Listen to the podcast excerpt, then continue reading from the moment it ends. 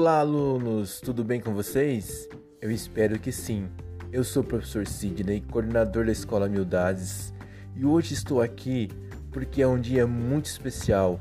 Hoje nós comemoramos o aniversário do nosso município, o aniversário de Capão Bonito.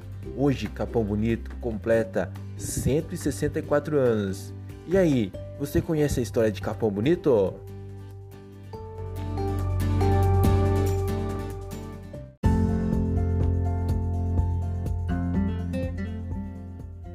Capão Bonito completou neste ano 164 anos de fundação, mas o pequeno povoado que deu origem ao município começou por volta de 1746 com o nome de Freguesia Velha e foi fundado por moradores atraídos pelos minérios preciosos encontrados nos rios das Almas.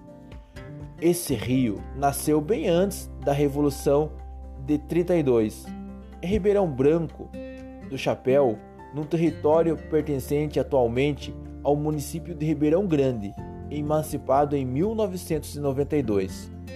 Por estar localizada no meio das, do sertão da Serra do Paraná, Piacaba, e numa posição geográfica considerada desfavorável para o desenvolvimento, o primeiro povoado teve vida curta.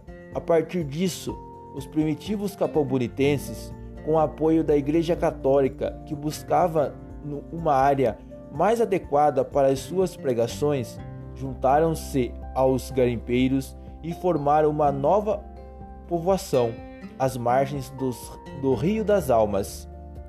Com a chegada do catolicismo no pequeno arraial, o então padre Manuel Luiz Vergueiro decide dar um novo nome à freguesia velha, que passou a se chamar Nossa Senhora da Conceição do Paranapanema, atual padroeira do município.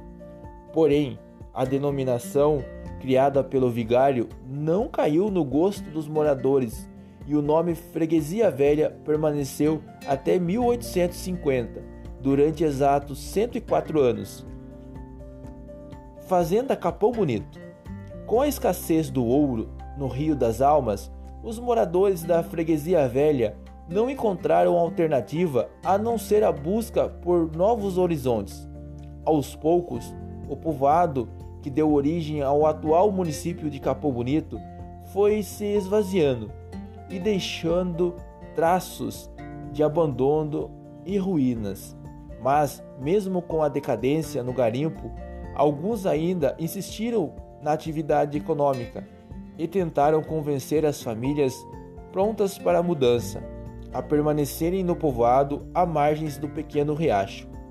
Liderado pelo tenente-coronel José Inácio Ferreira, o grupo Pró Mudança iniciou um movimento para a transferência do povoado a um local mais apropriado para atrair novos investimentos. A briga entre os grupos pró e contra a mudança durou até 1848 com a chegada de Pedro Xavier dos Passos, que na época adquiriu parte das terras pertencentes ao brigadeiro Rafael Tobias de Aguiar e sua esposa, Dona Domitila de Castro, a Marquesa de Santos, e ao coronel Frederico Martins de Araújo, um dos primeiros presidentes da Câmara Municipal de Capão Bonito. O nome da fazenda era Capão Bonito denominação dada em virtude da existência de um bonito capão de mato em forma de coração, conhecido como sucuri. O novo fazendeiro doou uma parte das terras adquiridas, cerca de 150 braças quadradas, à capela Nossa Senhora da Conceição. Com as terras doadas, começou-se então a construção de uma nova e maior igreja para atender os garimpeiros e os mais de 5 mil habitantes da época. Para homenagear o solidário doador e por, e por ser o chão nascente do rio Paranapanema, o novo povoado foi batizado de Capão Bonito do Paranapanema, que se tornou distrito pertencente ao termo de Itapeva da Faxina.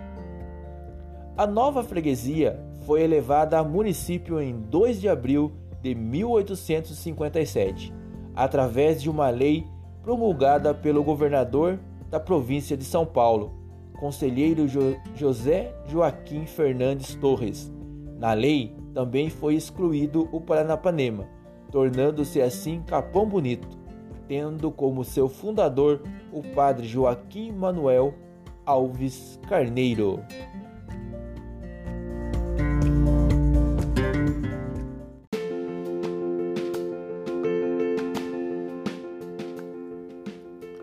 Uma gamela de ouro, outra só de ilusão. Gente de outras terras, outros mares, outras serras, todos num só coração. Não houve alguém ainda com tamanho entusiasmo para falar sobre Capão Bonito que o professor, poeta e historiador José das Chagas. Sua afinidade com as letras e sua paixão pela cidade natal são comprovadas no poema no qual encerramos esse especial sobre o município de Capão Bonito, que nasceu como freguesia velha. Valeu, pessoal, e até a próxima!